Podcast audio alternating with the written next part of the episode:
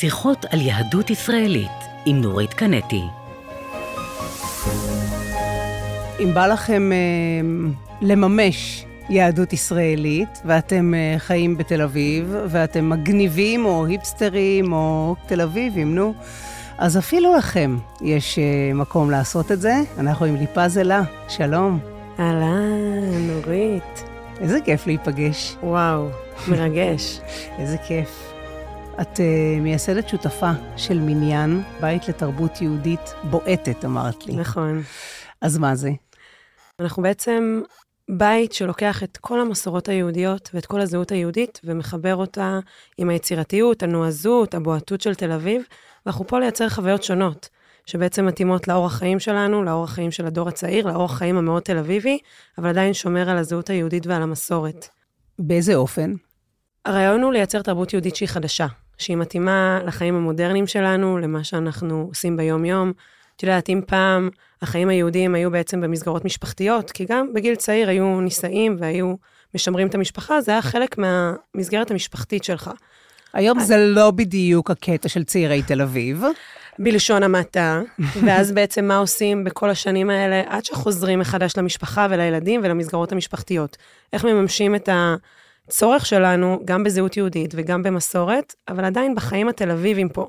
כי אני שומעת הרבה אנשים שעוברים לעיר ואומרים, את יודעת, עברנו לעיר ומאז שעברנו לתל אביב, זהו, שם זה נגמר.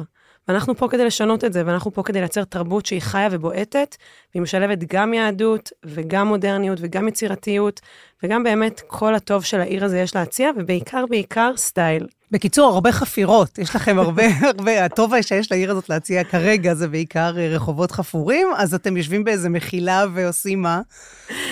ממש אה, ההפך ממחילות, יושבים במקומות מדהימים, משתלטים על מרחבים ברחבי העיר, ובעצם אה, מארוחות שבת עד בתי מדרש, עד אירועי חגים, שנראים אחרת לגמרי אצלנו.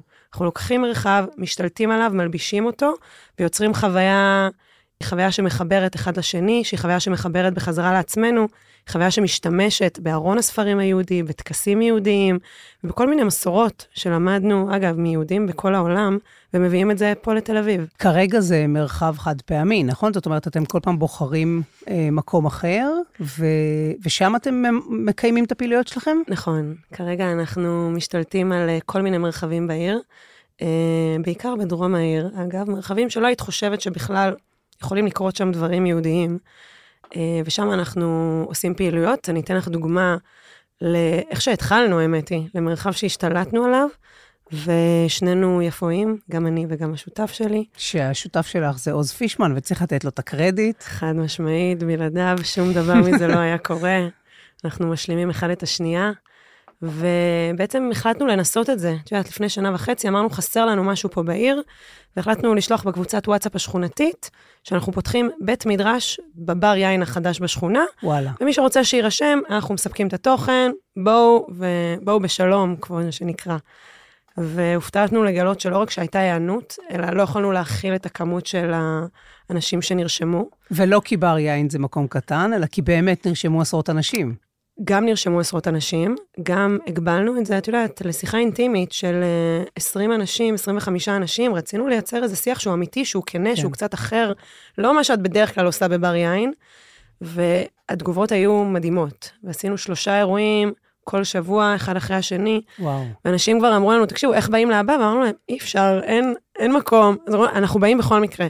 ושם הבנו שיש פה איזה משהו, יש רגע, פה איזה צורך. רגע, ומה היה שם? מה היה באירועים האלה שמשך את האנשים? מה שהבאנו זה, התמקדנו בנושאי תוכן שרלוונטיים אלינו. אני באותה תקופה, הייתי בתקופת מעבר בחיים שלי, זו הייתה שנת שמיטה גם, והחלטתי להתמקד בנושא של שמיטה ושליטה. והבאתי הרבה דברים שקשורים בנושא של שמיטה מהיהדות, והרבה דברים שקשורים לשליטה ולשחרור שליטה בחיים המודרניים שלנו, שמי כמונו, כן. פשוט קריירה יודעות שזה, כן, זה מאבק אה, שריר וקיים. ובעצם הנגשנו את זה דרך מקורות שונים בארון הספרים היהודי, התחלנו לשאול שאלות עלינו, על עצמנו, על החיים, ואנשים נפתחו ובעצם... כלומר, מה, ישבו אנשים על כוס יין, קיבלו טקסט, דיבה, הקראת להם... ישבו אנשים סביב שולחן, קיבלו טקסטים שהם לא ראו בחיים מארון הספרים היהודי. אני זוכרת שהתחלתי עם השיר של דודו טסה, אני רץ, גם מארון הספרים הישראלי קצת. כן. ודיברנו לאן אנחנו רצים בחיים שלנו, וכל אחד שיתף לאן הוא רץ עכשיו ומה מה מרוץ החיים שהוא נמצא בו. ואז בעצם התחלנו לפרק טקסטים יהודיים. עכשיו, תחשבי שזה אנשים שיכול להיות שלא פגשו את הטקסטים האלה. אז מישהו אמר לי, מכיתה י"א לא פתחתי שום טקסט יהודי. לפגוש אותו מחדש צריך לתת כלים. אז בעצם אני הייתי שם, יחד עם עוז, לתת כלים לכל הקבוצה הזאת. התחלנו לקרוא ביחד, לפרק ביחד, אחרי זה עברנו לחברותות, והכל נעשה באמצע הרחוב בבר יין. מדהים. נשים עצרו אותנו, אמרו, מה קורה פה? ואמרו להם, יש פה בית מדרש. וזה היה, אני זוכרת שיצאתי אחרי הפעם הראשונה והבנתי שא', אני לא לבד. אני לא לבד בהרגשה הזאת שצריך פה משהו ומשהו חסר. וב' שיש לנו הרבה עבודה לעשות עכשיו, כי אפשר להביא כל כך הרבה דברים ולבנות בית שכולם יהיו בו שייכים. אז התחלתם uh, בעצם באותם uh, שלושה אירועים בבר היין. אתם בסך הכל, הפעילות שלכם היא בת שנה. נכון. אז uh, זה, אתם עדיין די צעירים, אבל כבר העניין תפס תאוצה, אז איך זה נמשך משם? בעצם החלטנו לנסות חוויות נוספות. כי עשינו בית מדרש, היה מוצלח, ואמרנו מה עוד אנחנו יכולים לעשות, באמת רק כדי לבדוק אם יש קהל, זה כמו סטארט-אפ, אנחנו כן. מעין סטארט-אפ יהודי, לראות אם... אה, קבוצות מיקוד. ממש, ממש. אה, POC אנחנו קוראים לזה, proof of concept, רצינו לראות שיש קהל אה, למה שאנחנו עושים. והחלטנו לעשות ארוחת שבת, והיה לנו איזה רעיון להשתלט על מרחב, להזמין 20 אנשים שלא מכירים אחד את השנייה, לתוך חוויה של 4-5 שעות של רפלקציה, של עומק, של ארוחת שבת, של קידוש. כזה הגדרנו את זה, שאנחנו פוגשים את אה, דודה אילנה מהמושב של עוז ואת ארוחת שבת שהיא מארחת, יחד עם התל אביביות והמגניבות שיש לנו פה בעיר, ויוצרים חוויה כזאתי. קיבלנו תמיכה מפילנטרופ שמאוד האמין בנו. אנחנו עוד לא האמנו בעצמנו, את מדברת על סטיב סטולמן מקרן יוליוס סטולמן. שבעצם מימן את החוויה הזאתי, ועשינו חוויה ראשונה עם מניין אנשים, שאנשים יצאו אחרי החוויה הזאתי באורות. אנחנו יצאנו באורות, האנשים לא האמינו שהם הגיעו בכלל למשהו כזה. וזה אנשים שהגיעו מרקע שמחובר ליהדות, לא מחובר, זאת אומרת, עצרנו אנשים מכל מיני תחומים, כדי שיהיה שולחן אקלקטי שאף אחד לא מכיר אחד את השנייה, ודרך טקסטים יהודיים, דרך מסורת יהודית, מתחברים מחדש לעצמנו ואחד לשנייה. ולא רק שאנשים יצאו באורות, אלא אמרו, אוקיי, הם, איך אני יכול להביא אנשים לפה? איך אני יכול להמליץ על אנשים? ולהמשיך אולי, לא? כלומר, בטח היו אנשים שרצו לשחזר את החוויה. חד משמעית, להשתתף שוב ושוב, אבל אנחנו רק עשינו ניסיון ראשון על איך זה לייצר ארוחת שבת לאנשים שלא מכירים. רגע, מאיפה האוכל? מאיפה האוכל? היה חשוב לנו שהאוכל יהיה אוכל ביתי, ובעצם עבדנו עם ממות פה בעיר, שמבשלות אוכל ביתי מכל מיני סגנונות, וכל פעם הלכנו למאמה אחרת. אז הלכנו למטבח המרוקאי, והלכנו למטבח הכורדי, ועשינו פעם מטבח אתיופי, ולקחנו אוכל שהוא אוכל של שבת, כמו שאנחנו אוכלים. בבית. אבל לא היה חשוב לכם, למשל, הכשרות, נכון? זאת אומרת, המקום צריך היה להיות כשר, או האוכל היה צריך להיות כשר, או הכלים, או מה? את יודעת מה השאלה הזאת מעלה בי? נו. כל פעם שאני מספרת מה אני עושה, אז אנשים אומרים לי, מה, דתייה? מה, את שומרת כשרות? את שומרת שבת? זאת אומרת, יש פה איזה... זה יהדות בעיני הרבה אנשים. זה היהדות הדיכוטומית כן. שנוצרה לנו פה במרחב שלנו. זאת אומרת, אנחנו רואים יהדות, אני אומרת לך ארוחת שבת ואוכל, ישר זה הולך, האם זה כשר או לא כשר? רגע, מה עם התוכן שהיה סביב זה? מה עם זה שדיברנו על קידוש? מה עם זה שעשינו דברי תורה? מה עם זה ששוחחנו? לא, אני שואלת על הכשרות, כי זה באמת פותח מקום להמון אנשים שאין להם גישה לדבר הזה, ואת אומרת, יצאו באורות, כי זה באמת, מפגשים עם טקסטים יהודיים, אחרי הרבה זמן שאתה לא נפגש, זה יא, אני מבין את זה, זה חכם, זה גורם לי לחשוב, זה משחיז את המוח, כלומר, יש, זה ממש חוויה של התגלות. אבל uh, בסוף, אני שואלת, האם יכולים לבוא גם אנשים, uh, את יודעת, שיש להם את זה ביומיום שלהם, אם המקום נגיש להם לזה. אני מסכימה מאוד, אני חושבת שהקהל יעד שלנו כרגע הוא אנשים שלא מחוברים, או שמחוברים בדרך כזו או אחרת. האם אדם ששומר כשרות היה יכול לבוא אלינו? רק אם הוא היה מסכים לאכול אוכל שלא חתום בהכשר על ידי הרבנות. אוקיי. זאת אומרת, אין אצלנו דברים לא כשרים, אנחנו לא מביאים בשר או חלב, אנחנו שומרים על כושר סטייל שכולם יהיה להם מונגש, אבל uh, גושפנקה שמה של חותמת אין. אין. אנחנו גם עושים דברים שאולי לא יתאימו לכל אחד. זאת אומרת, אם יש לנו אנשים שמעשנים בשבת, הם מעשנים במרפסת במהלך הארוחה, והכול בסדר. כן. אנחנו לא סתם קוראים לעצמנו מניין, אנחנו מאמינים שמניין הרי זה היחידה הקהילתית הקטנה ביותר ביהדות, שבו הראשון והשני חשוב כמו השביעי, שמיני ותשיעי. אותה חשיבות בדיוק. ואנחנו בעצם יוצרים מרחב שלכולם יש את אותה חשיבות, כולם שווים, וצריך את כולם בשולחן הזה, כדי שנייצר את הקהילה הזאת, אנחנו רוצים שכולם יהיו ראויים, ואנחנו נראה את כולם, אז זה החשיבות של לאפשר גם לבן אדם כזה וגם לבן אדם כזה להגיע. אז מה, כל שבת עכשיו יש ארוחת שבת? הו, אל תגזימי. אם תסתכלי באינסטגרם שלנו קצת, מיניאן TLV, תראי שההפקות שלנו הן באמת עצורות מינט ביי מינט, וזו הפקה מאוד גדולה שאנחנו עושים. כרגע אנחנו עושים פעם בחודש ארוחות שבת, יש לנו רשימת המתנה. אנחנו מאוד מקווים uh, להגדיל את הפעילות ולפתוח את זה בקרוב ליותר ויותר אנשים. והרעיון הוא יותר מזה. הרי יש הרבה דברים יהודיים בתל אביב, יש לנו המון שותפים בהרבה ארגונים שונים שעושים את זה. הרעיון שלנו הוא קצת אחר. הרעיון שלנו הוא בעצם לתת כלים לעוד אנשים לייצר את התרבות היהודית שמתאימה להם.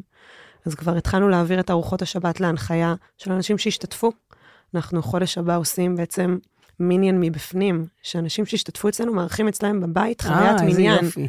והם צריכים לעשות הכל, הם צריכים לדבר על פרשת השבוע, לקרוא את הטקסטים, להנגיש בדרך זו או אחרת את חוויית ארוחת השבת לאנשים רנדומליים לחלוטין שהם לא מכירים. אז הרעיון הוא בעצם להעצים אנשים כמונו, שמחוברים או התחברו ליהדות בדרך כזו או אחרת, לעשות דברים יהודיים משל עצמם. עכשיו, פה את עונה לי בעצם על השאלה, מי, מי הסמכות הרוחנית של או. מניין? זאת אומרת, מי מביא את הטקסטים? אז בסדר, אז יש אנשים שכבר עשו, ואז הם יעשו לבד, כי הם הבינו את הקונספט, אבל במשך שנה אה, הזמנת אנשים. מה הבאת להם? מי יצר את זה? מי איגד את הטקסטים? את יודעת, אמרת סמכות רוחנית, ואני ממש לא רואה את עצמי כסמכות רוחנית, או כרב, או כמישהו אה, בר סמכה. אני רואה את עצמי כבן אדם מאוד סקרן, שמאוד אוהב ללמוד, ובגיל 30 פעם ראשונה פתחתי גמרא. ואני אומרת שלא היו לי הרבה אהבות ממבט ראשון בחיים, זו הייתה אהבה at first sight. ולא היה לי שום כלים לקרוא את הדבר הזה. לא ידעתי איך לגשת לזה, דף גמרא, אמנם נראה בעברית, אבל זה לא עברית כן, שאנחנו כן, זה מכירים. לא פשוט. לא פשוט בכלל. ולימדו אותי כלים איך לגשת לדבר הזה. וברגע שלימדו אותי כלים, כמו כל מה שמילניאלית אה, עושה, פשוט היא הולכת וחוקרת ולומדת עוד. והתחלתי ללמוד עוד כלים ועוד דברים שאני יכולה לרכוש ולהעביר הלאה. וכיום גם אני וגם עוז בונים את התוכן הזה על ידי הרבה למידה עצמית, הרבה למידת עמיתים, ואנחנו מאמינים שגם לי וגם לך, נורית, את יכולה לבוא ולפתוח איזשהו טקסט יהודי, אגב, יש הכל בגוגל, יש הכל במקורות טכנולוגיים שמאוד נגישים, ולראות איך זה רלוונטי אלייך, ולראות איך את מנגישה את זה. אז אמנם אולי אין לי את הידע שיש להרבה דמויות רוחניות ברות uh, שנים רבות של ניסיון, אבל uh, כדור הצעיר, אני יכולה להגיד שאני מאמינה שלכולנו יש את היכולת הזאתי, לכולנו יש את היכולת ללמוד וללמד. אז אתם מביאים דף גמרא, מאיפה עוד את מביאה כאילו טקסטים? את הרי מחברת את זה גם לחיים שלנו וגם לחיים שלך ו- וגם לתרבות יהודית, אז תני כזה תיאור של מבנה של ערב מבחינת uh, שיוך הטקסטים. שאלה מעולה. מה שאנחנו בדרך כלל עושים, זה מוצאים נושא שרלוונטי אלינו, לחקור אותו. אנחנו לא הולכים על ידי דף גמרא, או קוראים uh, פרשת השבוע ורואים uh, מה זה מביא. אנחנו מוצאים נושא שמעסיק אותנו היום, בימינו אנו. אוקיי, למשל, תני איזה שניים, שלושה נושאים שעסקתם בהם. אחת מהארוחות שלנו בעצם נפלה על uh, הברית של האחיין שלי. אחיין ראשון. תודה. היה לנו ממש באותו שבוע גם ארוחה. את יודעת, אחיין חדש, זה מרגש, ויש הרבה נכון. טקסים שמגיעים עם, עם הדבר הזה, עם אחיין חדש שמגיע, ויש ברית, ויש שמחה, ויש המון דברים חדשים שקורים. והחיבור שלי ליהדות הגיע מתוך השאלה למה. למה עושים את כל הדברים האלה? ואני זוכרת שקראתי את פרשת השבוע, והיה שם הרבה דברים על בניית משכן, והרבה דברים שמאוד רחוקים ממני, אבל הדבר שחשבתי עליו זה טקסיות, ואיך בעצם בטקסיות, מה הטקסיות שנמצאת אצלי בחיים, איזה טקסיות אני רוצה לעשות, איזה טקסיות יש לנו כרגע במסורת היהודית, ולמה אני מתחברת ולמה אני לא מתחברת. ולקחתי את כל הקונספט של הטקסיות, בעצם לקחתי את הטקסים שמופיעים בפרשת השבוע, והנגשתי את זה לאנשים שנמצאים בארוחה. וא', שאלתי אותם, איזה טקסים נמצאים אצלכם בחיים? עכשיו, זה יכול להיות טקס של לשתות קפה בבוקר. ברגע שאתה מגדיר אותו כטקס, ונותן לו את התשומת לב ונותן לו את ההתבוננות, זה טקס לכל דבר. נכון. אז זה יכול להיות טקסים שלקחת ממסורות שונות, מהבית שלך, אולי טקסים שיצרת בבית החדש שלך, חלק מהאנשים שיתפו. ושם נוצרת בעצם החשיבה והלמידה. כי אם אנחנו מבינים שיש שיח על טקסים שיש אותו בתורה, יש אותו בטקסטים שונים, ויש לנו שיח על טקסים בחיים שלנו, אנחנו יכולים גם להבין שיכול להיות לנו איזשהו חיבור. גם לטקסים שאנחנו עושים היום, או גם לטקסים שהציעו לנו בכל מיני מרחבים של המסורת ושל פעם. ואנחנו כל הזמן לוקחים נושאים שונים ומפרקים אותם דרך איפה שהם פוגשים אותנו, ודרך איפה שהם פוגשים את המקורות. שאלת אותי איזה מקורות, כי זה, את יודעת, ארון הספרים היהודי הוא ענק. נכון. אבל אני יכולה להגיד לך שאנחנו מביאים uh, משניות, ואנחנו עושים קצת גמרא. פעם אחת אפילו נתקלתי בקבלה שלי מאוד קשה לגעת, אבל מצאתי מקור שממש התחבר לנושא שדיברתי עליו. אז אנחנו מנסים לעגל אותם ממקומות שונים, אבל דווקא דרך הנושא שאנחנו עוסקים בו, ולא דווקא דרך המקור. אף פעם כן. לא קראתי ספר כזה מא' עד ת'. מה לגבי טקסטים שהם לא טקסטים אה, מארון הספרים היהודי הקלאסי, אלא ספרות, אה, שירה? זה, זה חלק בלתי נפרד מהחיים שלנו, כאישה של מילים וכאישה שעוסקת במילים. גדלנו בתרבות ישראלית. גדלנו, המשורר האהוב על יהודה עמיחי, אנחנו בעצם, הטקסטים האלה הם הקנון של החיים שלנו. אז זה ברור מאליו שהם יהיו שם. מה שלא ברור מאליו זה דווקא ארון הספרים היהודי. שזה קצת היפוך הפרדיגמה שקרתה פה. כן. במדינת היהודים. אבל אנחנו משתמשים המון, גם בציטוטים וגם במשוררים, וקצת ביצירות ספרות, אבל זה קצת ה-obvious, וזה קצת הדברים שגם כולם מתחברים אליהם. השאלה זה איך מנגישים ואיך מתרגמים, עושים תרגום תרבותי, גם לטקסטים יהודיים, ולא רק טקסטים ישראלים שיצרנו. בעצם, אם כך, אז אה, הרבה מהפעילות שלכם, אה, מעבר ללהפיק את ההפקות האלה, זה באמת ללמוד. זה וואחד עבודה. אני מגדירה את זה כעוגן מרכזי בחיים שלי. אני מבינה שלמידה זה חלק מהדברים שמעגנים אותי, זה חלק מהדברים שמפתחים אותי, וגם זה מה שאני רוצה להביא לעולם. אז אם אני לא תלמידה, איך אני יכולה להיות מורה שמלמדת? ואני שואפת להיות בכמה שיותר מרחבים כאלה, גם של למידה. וגם את יודעת, אני כל הזמן לומדת מהמשתתפים שלנו, מהאורחים שלנו. תמיד אנשים מעירים לי כל כך הרבה דברים. אני פה רק להציג שאלות, אני לא, אני לא פה לתת תשובות בכלל. במי את נעזרת בעניין הלמידה? בשנים האחרונות, קודם כל, היו לי שנתיים מאוד משמעותיות בהיברו יוניון קולג'. עשיתי תואר שני בחינוך יהודי פלורליסטי, אה, בקולג' לרבנות בירושלים, יחד עם האוניברסיטה העברית. לא הרבה יודעים שהדבר הזה קיים, כן. אבל הכלים... אבל עשית את זה לא כדי להיות מוסמכת לרבנות, אלא הלכת להשכיל. שני. יש לי כרגע תואר שני, זה, זו התעודה שניתנה לי. הלכתי ללמוד מתוך אהבה ומתוך סקרנות שהייתה לי, ובגלל שלא היה לי נגישות לשום דבר כן. מזה. ושנתיים נתנו לי כלים בכל מיני תצורות, גם בעולם הספרים היהודי. אגב, גם עם קהילות יהודיות ודברים שונים שקורים בעולם. אנחנו מדברים על יהדות וזהות יהודית במרחב הזה, אבל מה עם יהדות שנמצאת במרחב שהוא לא ישראל, שממנה למדתי הרבה, וממנה בעצם אני שואבת הרבה רעיונות, שזה העם היהודי שאנחנו מדברים עליו. אבל הכלים שהם נתנו לי היה, היה נדבך חשוב בארגז הכלים שלי, ואני לומדת כל הזמן. אני כזה מוצאת לעצמי יומיים, שפתאום אני רואה סמינר שמישהו מייצר, אני הולכת ונסגרת בבית מדרש עם סמינר. ואת יודעת, שאני מאוד מחכה, זה שבחודשים הקרובים המשתתפים שלנו הולכים להעביר בתי מדרש. אנשים שבחיים לא העבירו... אצלם בבתים. במרחבים שאנחנו נייצר, הם הולכים להביא ידע. מתוך חיפוש, מתוך סקרנות, מתוך הבנה שלהם. ואני הולכת להיות משתתפת בידע שמשתתפים שלנו הולכים להעביר, שמבחינתי זה mind blowing. אם שנה שעברה אני העברתי בתי מדרש, השנה חמישה אנשים מהמשתתפים שלי הולכים לייצר בתי מדרש משלהם, וואו. ואני הולכת להיות תלמידה. אז uh, התרגשות רבה. אז זה ממש אה, מין שרשרת מסירה כזו. או, או, נגעת פה ב... בנקודה שאנחנו תמיד uh, מדברים עליה. אומרים uh, על שרשרת המסירה, שתורה ניתנה למשה מסיני, ומשה העביר אותה ליהושע, ויהושע לחכמים, וכן, הלאה וכן הלאה, עד שאנחנו בעצם קיבלנו בחיינו איזשהו סוג של מסורת, איזשהי סוג של תורה. גם אני וגם עוז וגם מיניאן רואים את עצמנו כחלק משרשרת המסירה. כי אנחנו בעצם מבינים שנמסר לנו משהו בילדותנו. אני מגיעה מבית uh, כורדי ירושלמי, גדלתי עם מסורת בבית, שהיא אומנם מסורת יחד עם חילונות, אבל הייתה קיימת. אבל קצת הרחקתי אותה ממני. תמיד יש איזה כזה, קיבלנו משהו, ואז יש איזו תגובה. ומה התגובה? אולי הרחקה, אולי כן. התקרבות, אולי שינוי, כל אחד מקבל את זה דרך הבית שהוא גדל בו, או דרך הסביבה שהוא היה בה. ואחרי. אחרי הקבלה והתגובה, יש מסירה מחדש בדרך כלל.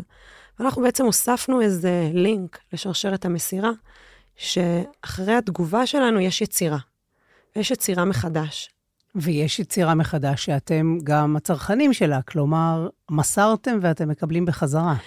ואנחנו גם מקבלים בחזרה וגם מוסרים. אז מסורת זה ממסירה. כן. וכמו שאת מוסרת כדור, אז כל פעם, הרי משהו משתנה, זה תמיד לא אותו דבר. אם אני מוסרת לך משהו, אני משנה בו משהו, כי אני מביאה משהו מעצמי. נכון. כשאת מוסרת לי משהו, את מביאה את עצמך. וזה היצירה של מסורת. וזה בעיניי הדבר הכי חשוב, לייצר פה מסורת ותרבות יהודית שמתאימה לנו היום. דיברת על זה שלא הייתה לך נגישות לטקסטים יהודיים, כלומר, לדף גמרא עד גיל 30. בהמשך אמרת שבאת מבית אה, מסורתי וקצת התרחקת, אז תתארי קצת באמת מה מביא דווקא אותך, ליפזלה. יש עוד אנשים שבאו מבתים מסורתיים, כורדים בירושלים, כמו שהגדרת את עצמך. מה בכל זאת, במה שעברת, בחינוך שקיבלת, בחוויות שעברת, הביא אותך להקדיש את החיים שלך לדבר הזה? וואו, מילים גדולות. בינתיים, so far. אמ, האמת שהייתה לי חוויה מכוננת אה, אחת מאוד גדולה, שהיא דווקא לא הייתה פה, ולא הייתה בישראל, ולא הייתה בירושלים, שגדלתי וחונכתי בה.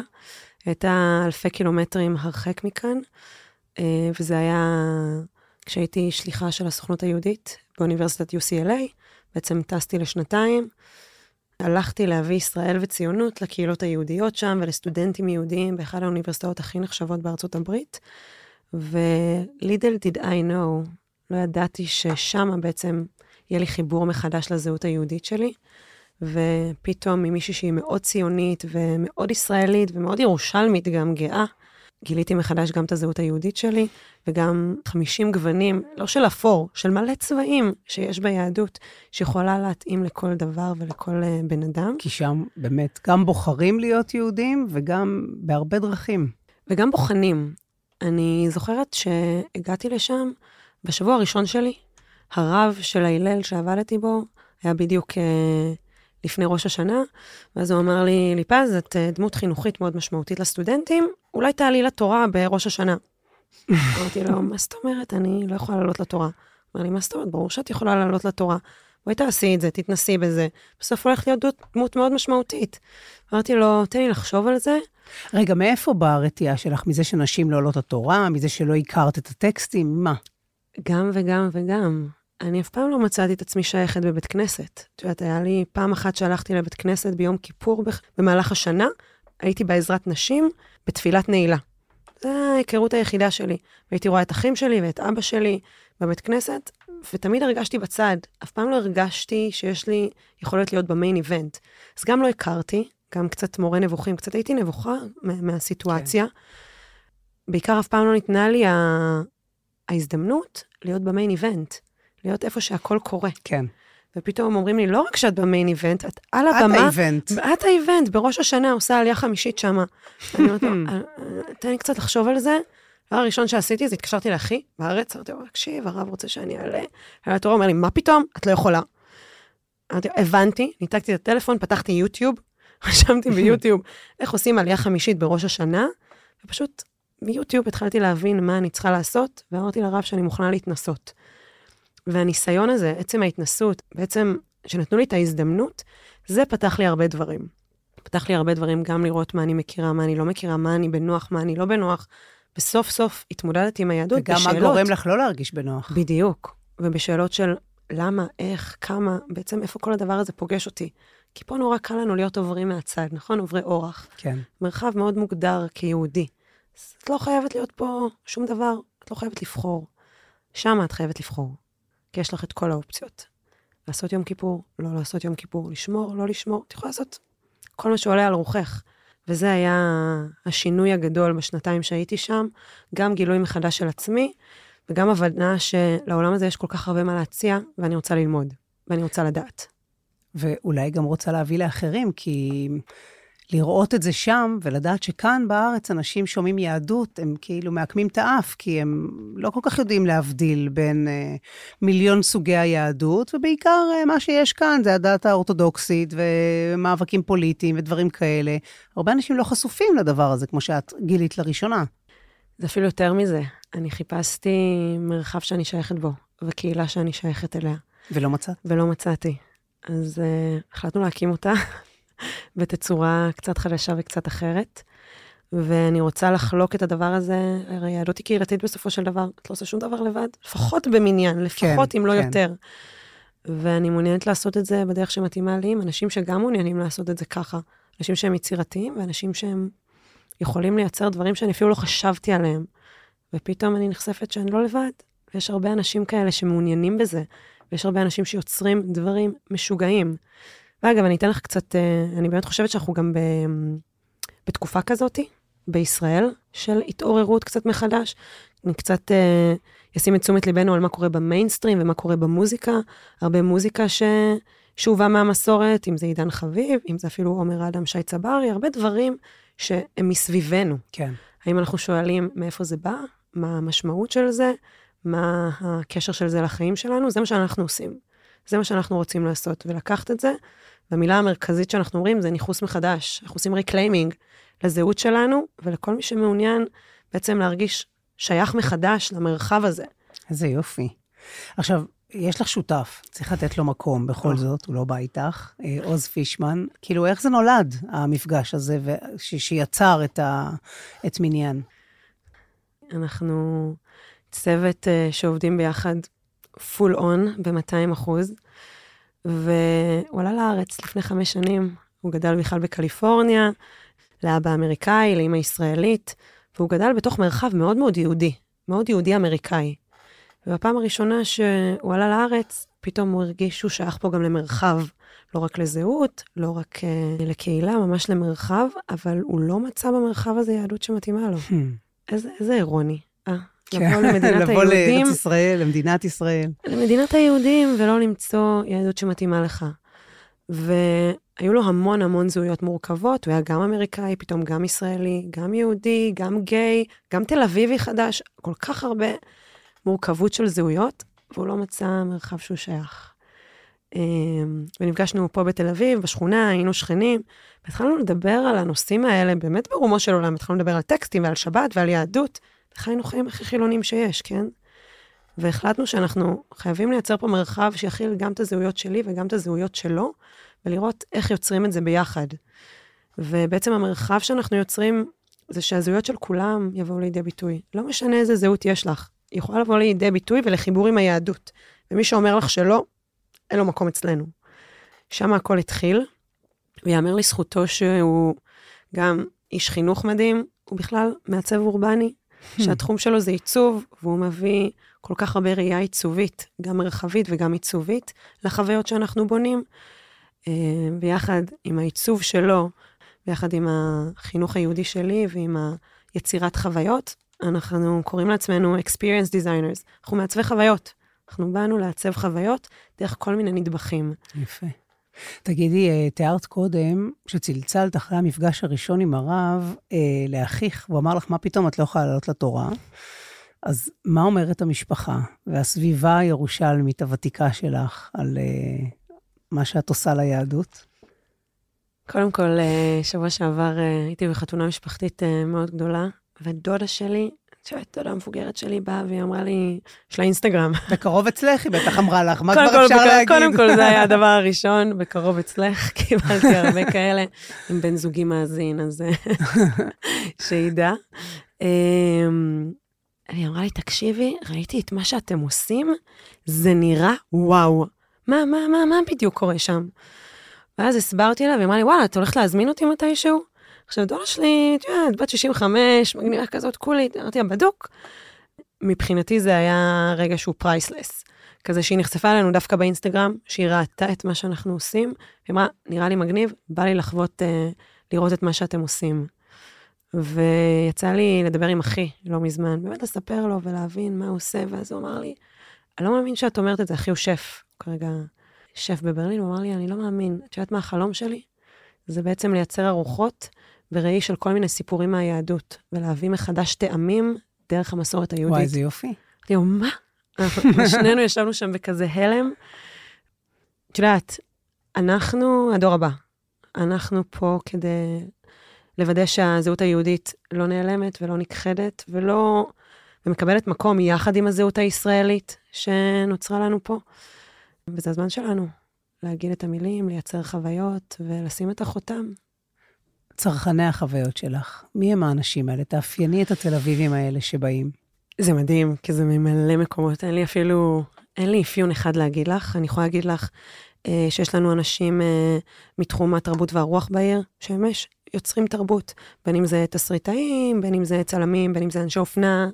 יש לנו אנשי רוח שבכלל באים מתחום הפילוסופיה, בין אם הם אה, חוקרים, בין אם הם עושים דבר כזה או אחר שקשור לרוח. יש לנו עולים חדשים שמגיעים אלינו, שזה מקסים. מאיפה?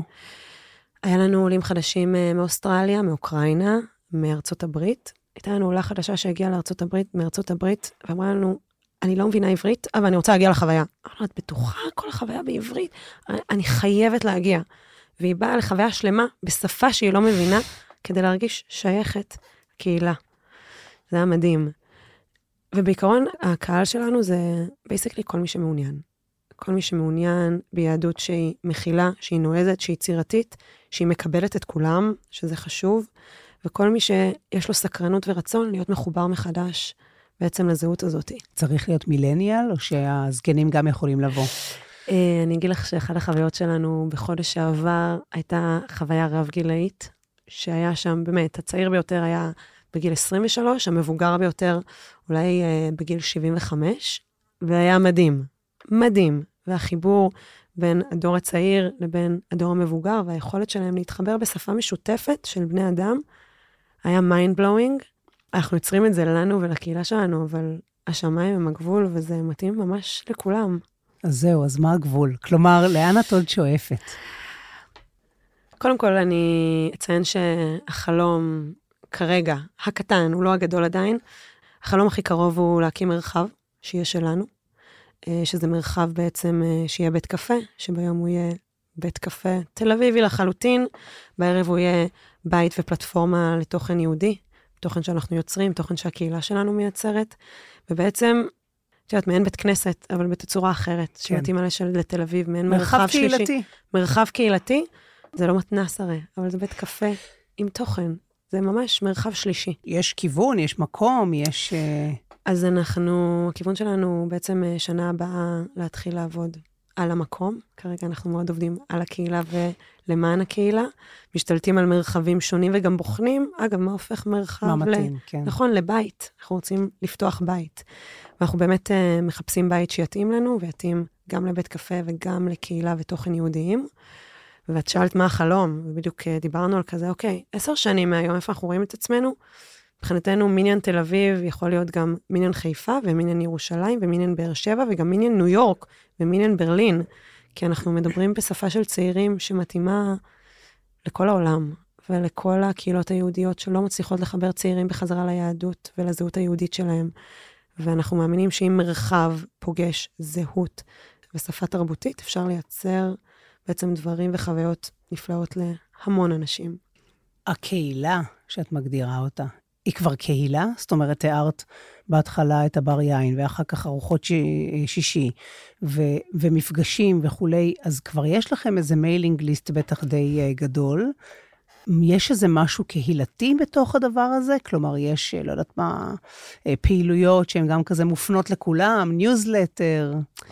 אז יש לנו פעילויות שמופנות רק לקהילה שלנו. קהילה זה קצת מילה שחוקה. כפי שכולנו, וגם ניוזלטר אבל אנשים צריכים את זה. גם צריכים את זה, נכון, בדרכים שונות. אנחנו מאמינים, את יודעת, יש אירועים שהם רק לחברי הקהילה, רק למי שהשתתף אצלנו, שזה בעצם מפגש מחדש. וזה מדהים לראות מה נוצר ממפגש מחדש של אנשים שרק עתה נפגשו וחוו איזה חוויה טיפה טרנספורמטיבית ביחד, ואז נפגשים מחדש. בגלל זה אנחנו חושבים שגם מרחב הוא מאוד חשוב. מה זה שהיית אצלנו בחוויה, ואז את הולכת למחרת לבית קפה ופוגשת אנשים ש... היו בחוויה איתך, אבל יותר מזה, אנחנו עכשיו יוצרים בעצם חוויות של חברי הקהילה למען חברי הקהילה. והם בעצם מארחים מחדש ויוצרים את החוויות לעצמם, אנחנו רק מנגישי הכלים. וזה מבחינתי mind blowing. כשראיתי את הארוחת שבת הראשונה שאורחה על ידי שני חברי קהילה שלנו, אני אמרתי, אני, אני יכולה ללכת, זה מדהים, כי הם בעצם עשו את זה והנגישו את זה לאנשים חדשים. אז uh, הרבה ניסיונות, הרבה POCs, ובעיקר הרבה אמונה. זהו, עניין האמונה, פלוס uh, תל אביבים, פלוס צעירים, כמה אנשים באים שם להכיר בני זוג, או בנות זוג? והאם כבר יש בני או בנות, כלומר, אם נולדו זוגות מה... מישהי שאלה אותי, מתי תעשו מיניון מפגש היכרות כזה? אני רוצה לפגוש את הבן זוג שלי במיניון. זה מעניין. אני חושבת שקודם כל יש הרבה מפגשים אה, אישיים. אנחנו יודעים על הרבה דברים שנוצרו, אדוות שנוצרו מהמפגשים שלנו, שזה משוגע. איך פתאום מישהי הזמינה מישהו אליה, ומישהו, גם מבחינה חברית, מבחינה רומנטית, אני לא יודעת, אבל אני מאמינה שיש הרבה גם יצר ותשוקה תחת הדבר הזה והמפגש החדש הזה. את יודעת, מפגשים הם מפגשים הם מפגשים, בסוף כולנו אנשים, ואם נוצר מזה אדווה חדשה, זה מדהים מבחינתי. כן. תגידי, טוב, בסוף אין מה לעשות, בסוף הכסף מדבר. אה, וואו, איך אה, מממנים את העניין הזה? איך אה, אתם מתפרנסים מהדבר הזה, אם בכלל? אתגר מאוד גדול, אני חייבת לציין. אנחנו כרגע בנינו תוכנית שיש לנו סיוע פילנטרופי בשנה ובשנתיים הראשונות. אנחנו פונים גם לפילנטרופיה שהאמינה בנו ונתנו לנו מענק ראשוני. גם אה, פדרציית ניו יורק, שהיא פדרציה מאוד גדולה בארצות הברית, נתנה לנו מענק משמעותי לגדילה. אנחנו לא מעוניינים uh, להיות ממומנים על ידי פילנטרופיה. את יודעת, זה כמו ה-seed investment בסטארט-אפ. כן. בסוף אתה צריך לקיים את עצמך. להחזיר את ההשקעה, מה זה? ברור, לקיים את עצמך. אנחנו מאמינים שגם חברי הקהילה שלנו משלמים על אירועים. אם אתה רוצה להגיע לאנשהו, אני הולכת להצגה ומשלמת עליה באמת במיטב כספי, כי אני רוצה להיות שם. וזה גם הדור הבא של האירועי תרבות היהודים. אם אנחנו עושים משהו שהוא טוב מספיק, שהוא באמת ברמה שהיא גבוהה, אנשים יגיעו וישלמו עליה. ואנחנו מאוד מקווים להגיע למצב הזה שנוכל להיות self-sustain ולייצר דברים שהם וואו. הראש שלנו טרללת, נורית, כן. את לא מבינה בכלל מה לא, אנחנו... לא, אין לי ספק שהחלומות, מגדלים חבל ממש, על הזמן. ממש, ממש. טוב, יופי. אז מי בא לכם uh, להתרשם? זה מיניאן TLV באינסטגרם, נכון? נכון, מיניאן קו תחתון, TLV. בקרוב האתר שלנו יעלה עם הרשמה לחוויות שלנו, לדברים שונים שאנחנו עושים, ודברו איתנו. תהיו מוכנים פה. לרשימת המתנה. ליפז אלה, מייסדת שותפה של מניין בית לתרבות יהודית בועטת. היה מקסים, תודה. תודה רבה לך. תודה רבה. בכל פרק נצרף מדרש קצר או הסבר על מונח כלשהו בראי היהדות הישראלית. מנחה קטנה מהפעילים בשדה. הנה עוז פישמן, שותף מייסד של קהילת מניין. משה קיבל תורה מסיני ומסרה ליהושע, ויהושע לזקנים, וזקנים לנביאים, ונביאים מסרו לאנשי הכנסת הגדולה. ככה מתחילה המשנה הראשונה בפרקי אבות, שמדברת על מסירה מדור לדור, עד אלינו, אני ואת, בימים שלנו היום. המסירה היא מעשה מיוחד בפני עצמו, היא לא ניטרלית. התורה שמתמסרת עוברת טרנספורמציה, היא מתעבה, מתפתחת ומשתכללת עם טביעת האצבע של המוסר או המוסרת. כל אחד מאיתנו קיבל משהו אחר מהמסורת היהודית, מהמשפחה, הקהילה או הסביבה שבה גדלנו. מסורות, מנהגים, ערכים, שנמסרו בצורה כזאת או אחרת. כמבוגרים, אנחנו מעצבים את עצמנו ביחס למה שנמסר אלינו, ושואלים מה אנחנו נמסור הלאה, אם בכלל. ב-2008 מאיר בוזגלו כתב שלהיות מסורתי זה לראות את עצמך כחוליה בשרשרת ארוכה. כמו שהתורה נמסרה ממשה ועד אנשי הכנסת הגדולה, גם לי וגם לך יש את האחריות למסור אותה הלאה. מסירה היא תהליך של יצירה, בין אם זאת מנגינה שסבא שר בקידוש, או החוכמה שמסתתרת בפרשנות של אימא לפרשת השבוע. המסירה היא מתח יצירתי בין שמירה ושחרור, בין שליטה ושמיטה. ככה במניין אנחנו מזמינים אמנים, מעצבים, מוזיקאים, אנשי תרבות ורוח למסור את המסורת בדרכם. לכולנו יש את הזכות ואת היכולת להעביר את המסורת בדרך שמשקפת ומגלמת את החוויה האישית שלנו איתה. לייצר אותה מחדש תוך נאמנות לדור הקודם ומחויבות לדור הבא. הגיע התור של הדור שלנו לעשות משהו גדול, ולהלחים עוד חוליה בשרשרת המסירה.